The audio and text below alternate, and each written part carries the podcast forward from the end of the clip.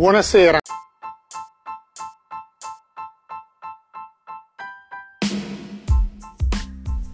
E bentornati su Sotto al 7. Io sono Matte. Io sono Bonfi. E io sono Fede. E oggi ragazzi siamo qui tornati con il primo episodio di un nuovo format, situazioni intricate. Prima di iniziare vi spieghiamo un attimo cosa vuol dire. Praticamente situazioni intricate è un format in cui noi parleremo di delle situazioni complesse, come possono essere i Superlega e queste cose qua, e noi daremo 5 punti da cui ripartire. Da qui lo slogan del format, situazioni intricate, 5 punti da cui ripartire. Questi 5 punti noi li argomenteremo e ognuno di noi darà anche delle idee in cui si potrebbero applicare questi 5 punti. E il tema di oggi sarà sulle spese folli. Perché, come abbiamo visto in questo mercato, ci sono un sacco di squadre che hanno speso un sacco, in particolare il Chelsea, e in questo momento la situazione sta diventando insostenibile, ma anche negli ultimi anni si sta sviluppando così. Quindi oggi andremo a dare 5 punti con i quali secondo noi si potrebbe risolvere questa situazione. Prima di continuare però vi vorremmo invitare a seguire anche la nostra pagina Instagram sotto al 7 dove lì troverete dei contenuti aggiuntivi. La domanda a questo punto penso che sorga spontanea a tutti. Quali sono questi 5 punti? Allora, andiamo con ordine. I punti sono calmierare i prezzi dei cartellini, si intende, calmierare il potere decisionale dei procuratori, istituire un salary cap con il pagamento di una luxury tax in caso si, si sfori il salary cap, mettere un, um, fare in modo che i club che perdono giocatori a zero, che si svincolano, uh, vengano tutelati in qualche modo e infine dividere meglio i diritti um, di Champions, Euro- Europa League in generale delle coppe europee.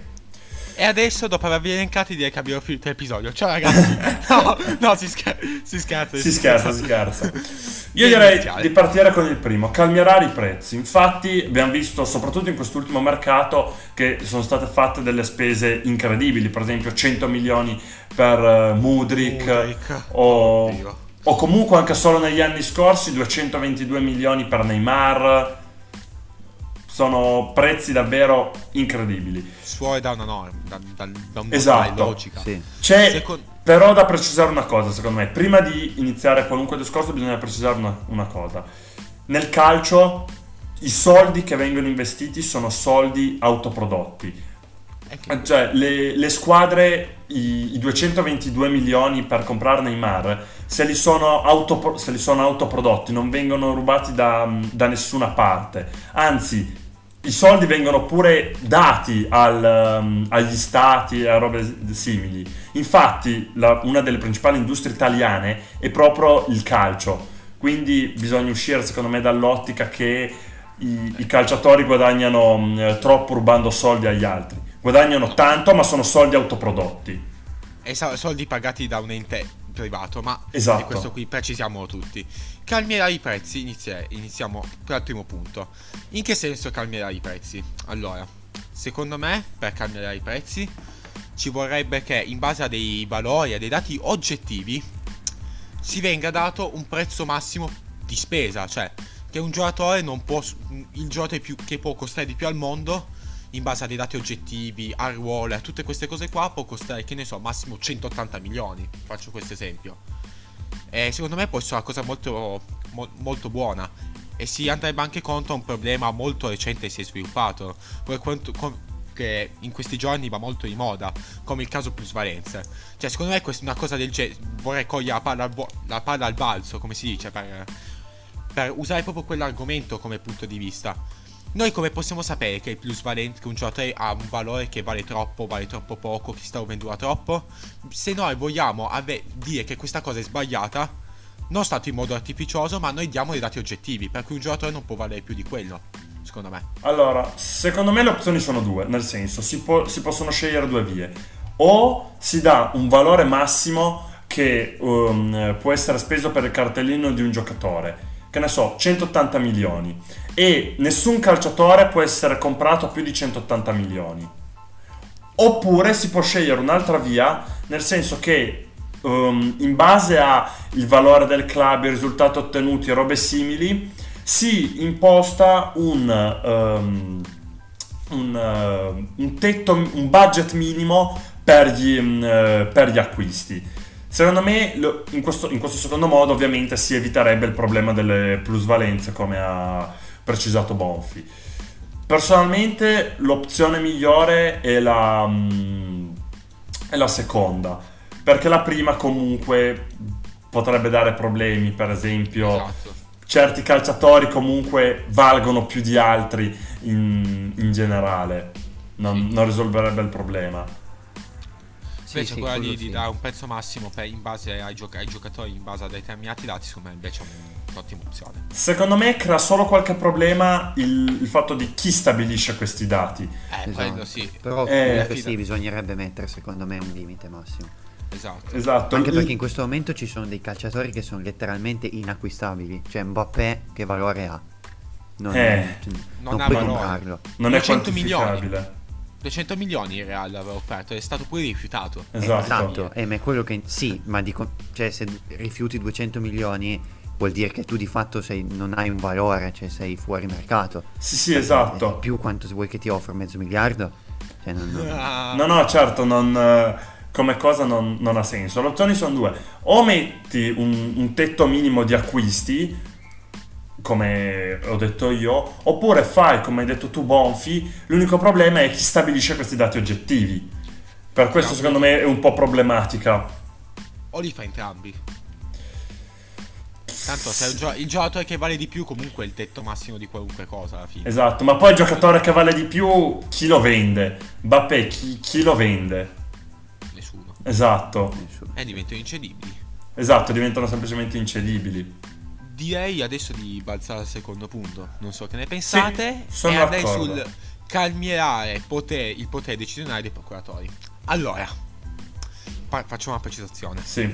È già stata messa in atto una norma, almeno da, se non sbaglio la PGC proprio sta, o dal, non so chi l'ha, chi l'ha messa, forse la PGC in cui però, posso, se posso dire la mia, è un po' una pagliacciata, perché per carità di Dio, io capisco che i procuratori bisogna limitarli perché veramente prendo delle commissioni indecenti. In, in però figa, adesso gli aspiranti procuratori non riescono a guadagnare qualcosa per i, per i primi dieci anni di carriera. Cioè, prima c'era troppo, adesso con la nuova norma voglio metterci troppo poco. Cioè, vorrebbe una via di mezzo. Cioè, che i procuratori non possono prendere e chiedere più commissioni di quanto deve pagare, di quanto deve pagare un club. Cioè, ci deve vuole una via di mezzo. Io non posso pagare 7 milioni e mezzo di stipendio alle AU più 12 di commissione procuratori. Cioè, scusatemi, io non trovo questo qui. Secondo me andrebbe limitato. I procuratori possono prendere un massimo che magari è la metà dello stipendio del giocatore. E non diventano poveri, eh, per carità. Cioè, adesso con tutto il rispetto. No, allora, io ho un'altra idea, nel senso, il club non ha alcun motivo di pagare un, uh, il procuratore. Il club paga il giocatore il, ehm, secondo me deve esserci poi un accordo a parte tra il giocatore e il procuratore che stabilisce che il procuratore prende una determinata parte dello mm, stipendio, una data percentuale dello stipendio del eh, calciatore. Perché se no, appunto, l'interesse del procuratore è solo quello di fargli cambiare squadra come per esempio è capitato con la figura di, di Minoraiola o di, alt- o di un sacco di altri procuratori che sono arricchiti proprio dietro alle continue cessioni di un calciatore. Sì, sì, secondo me è vero, cioè così sarebbe la cosa migliore secondo me. Esatto, ne è un esempio secondo me di questo anche la cessione di Delict, perché penso si sia capito che sono Juventino e quindi co- ho un'idea no. di quanto Delict fosse legato alla Juve. E secondo me la sua cessione è stata un po' forzata per quanto mi riguarda. Eh beh. Eh, ma perché certo che con, quel, con uh, la formula attuale è ovvio che un procuratore ha solo piacere di far cambiare Esattamente. il giocatore. Perché ci guadagna, soprattutto se il giocatore vale tanto ovviamente. Sì. Perché guadagna un sacco di soldi. Come era successo anche sì. comunque con Pogba quando dalla Juve era tornato al Manchester. Esatto. O vogliamo parlare di Haaland? Anche sì. Anche lui. Eh che lì ci sono Olanda state delle, delle, commissioni incredibili. Eh, ma quello poi si lega al problema di prima, perché alcuni giocatori avendo dei valori altissimi aumenta anche poi il guadagno dei, dei procuratori. Esattamente. Sono d'accordo. E prima Matte diceva la cessione di Licht forzata come forzata. E io vi dico, forzato come il, il tiro di Kevin Durant in gara 7. Voi mi chiedete cosa c'entra, c'entra con l'NBA, visto che il terzo punto è sa- un modello sala NBA che sarebbe salary cap con una luxury tax in caso di sforo. Che spieghiamo un attimo cos'è. Visto che questo podcast di calcio, no, non credo che tutti, o credo che quasi nessuno sappia cosa, cosa si intende con questo. Praticamente in NBA c'è un tetto massimo in cui i club, il, le franchigie possono, che sarebbe i club, possono, possono dare gli stipendi, no? Cioè, il massimo, se non sbaglio, se tipo 185 milioni adesso, di tutti gli stipendi che si possono dare. E quei 185 milioni tu li aggiungi. Se tu li sfori, devi pagare una, una, un pagamento aggiuntivo per, oltre gli stipendi più una tassa aggiuntiva. Perché tu stai sforando, che col tempo andrà sempre di più ad aumentare. E secondo me questo sarebbe un modello interessante. Perché a parte che impedirebbe di, com- di comprare chiunque vuoi. Perché, tut- perché sarebbe anche un'altra soluzione al problema. Perché tu non puoi comprare chiunque vuoi. Cioè non puoi farti il dream team di sempre. Perché oggettivamente non tutti non potresti farti il resto della squadra. E anche e dopo un po' pagarti tipo Messi, Neymar e Mbappé in squadra con un, con un, tetto salariale più luxury tax, cioè diventi povero anche se non sceicco, diciamola così. No, i sceicchi guarda essere... che Bonfi sono davvero ricchi, eh, quindi... Sì, sì, sì, sì sono ricchi, però capite... I sceicchi conta patrimonio illimitato, questo... Sì. Sì, però capite un po' cosa intendo, no? Dopo un po' sì, sì. stancheranno poi di spendere tutto quei soldi, spero. No, Cer- no certo, mai. quello di sicuro. Secondo me quello.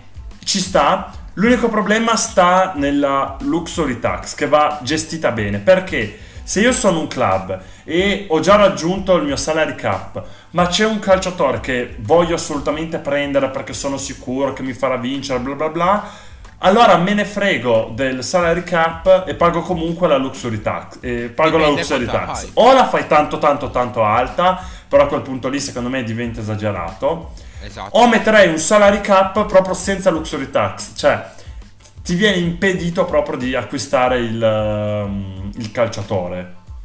No, secondo me invece no, Ma secondo me... con luxury tax perché, so, perché, dopo un po' se vuoi, spend- se, vuoi, se vuoi veramente spendere tutti, cioè il Chelsea io mi immagino adesso con il salary cap cioè, ti spendo i, mi- i milioni in, in, tre anni, spendo almeno mezzo miliardo giusto soltanto di quello.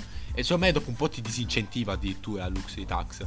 Cioè, punta, secondo me può puntare quasi a disincentivarti. Che poi in NBA, cioè, tipo i Warriors in NBA adesso dovranno pagare 500 milioni contra, stipendi e luxury tax.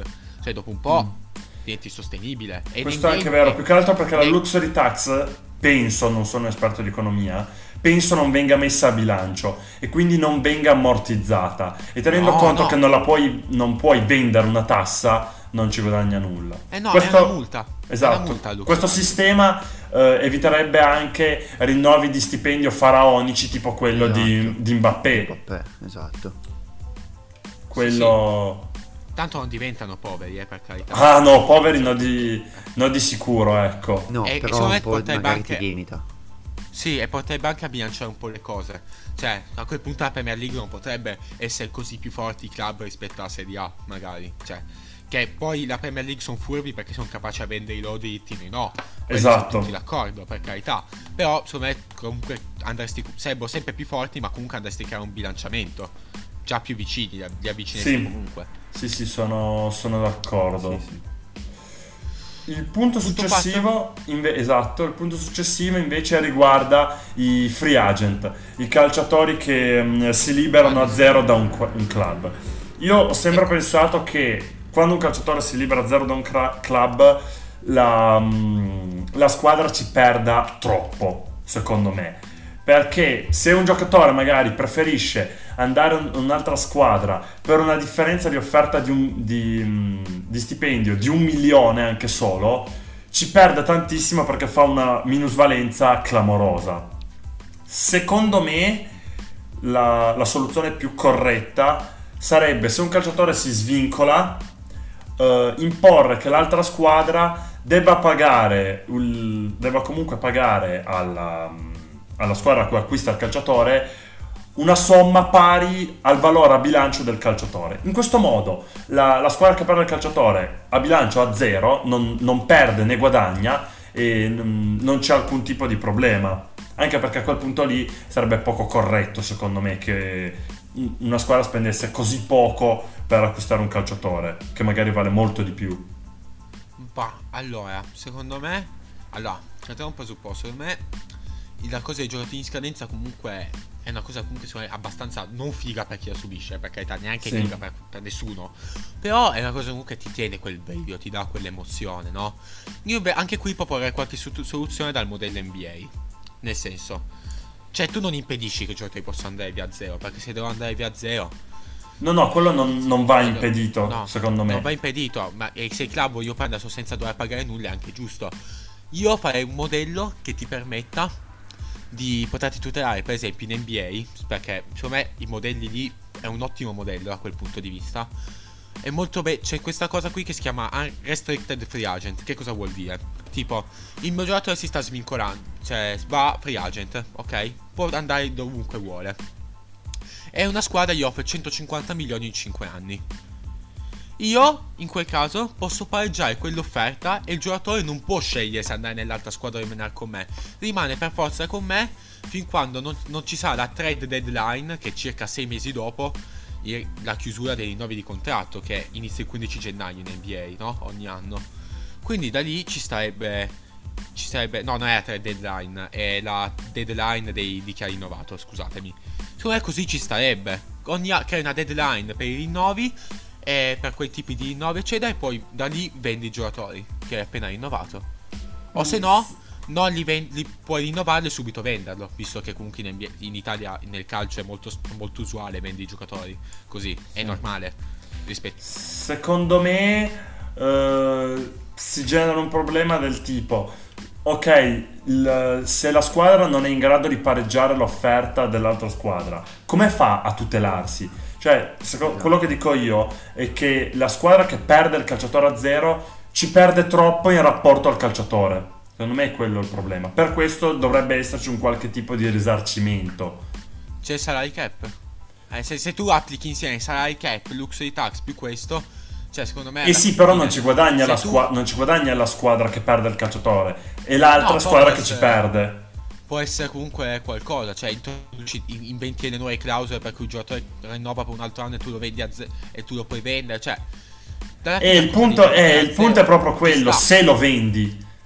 Ehm... se tu applichi secondo me tutte le cose che... Allora, il mio modello ci sta nel momento tale in cui sì. applichi anche le cose dette prima, secondo me. Se applichi calmare i prezzi e le, i primi tre punti che, che, abbi- che abbiamo detto, questo quarto punto si può fare.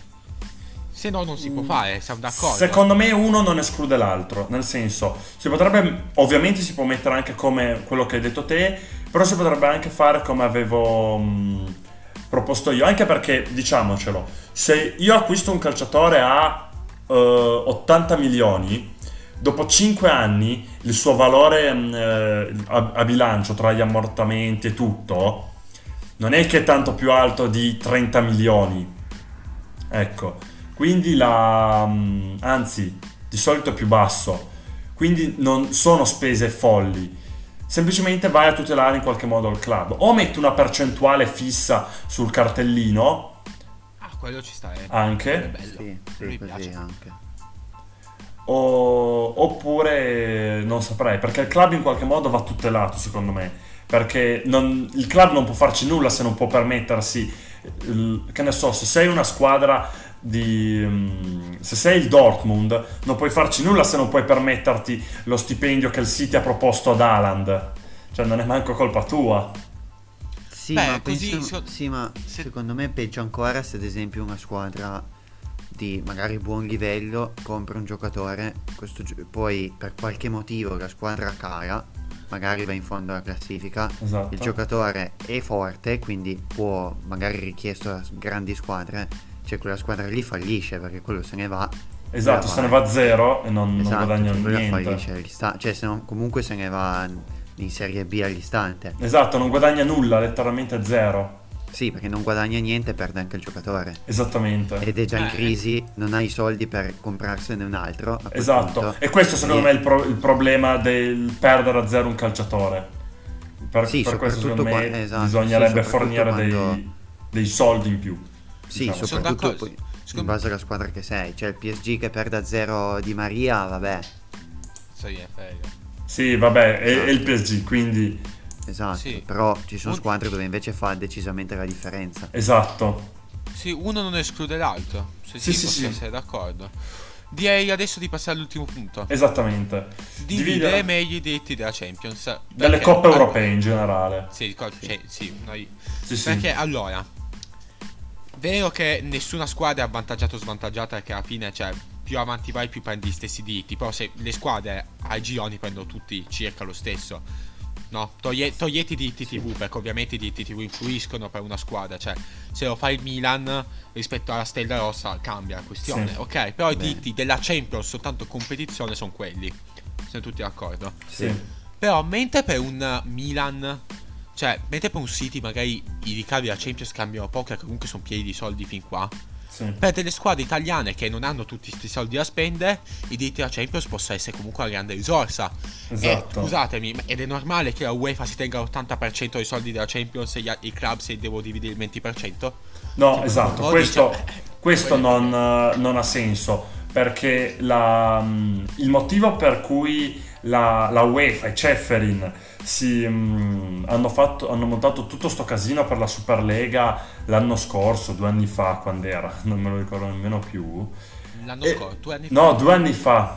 Come passa, il, come passa il tempo? Madonna.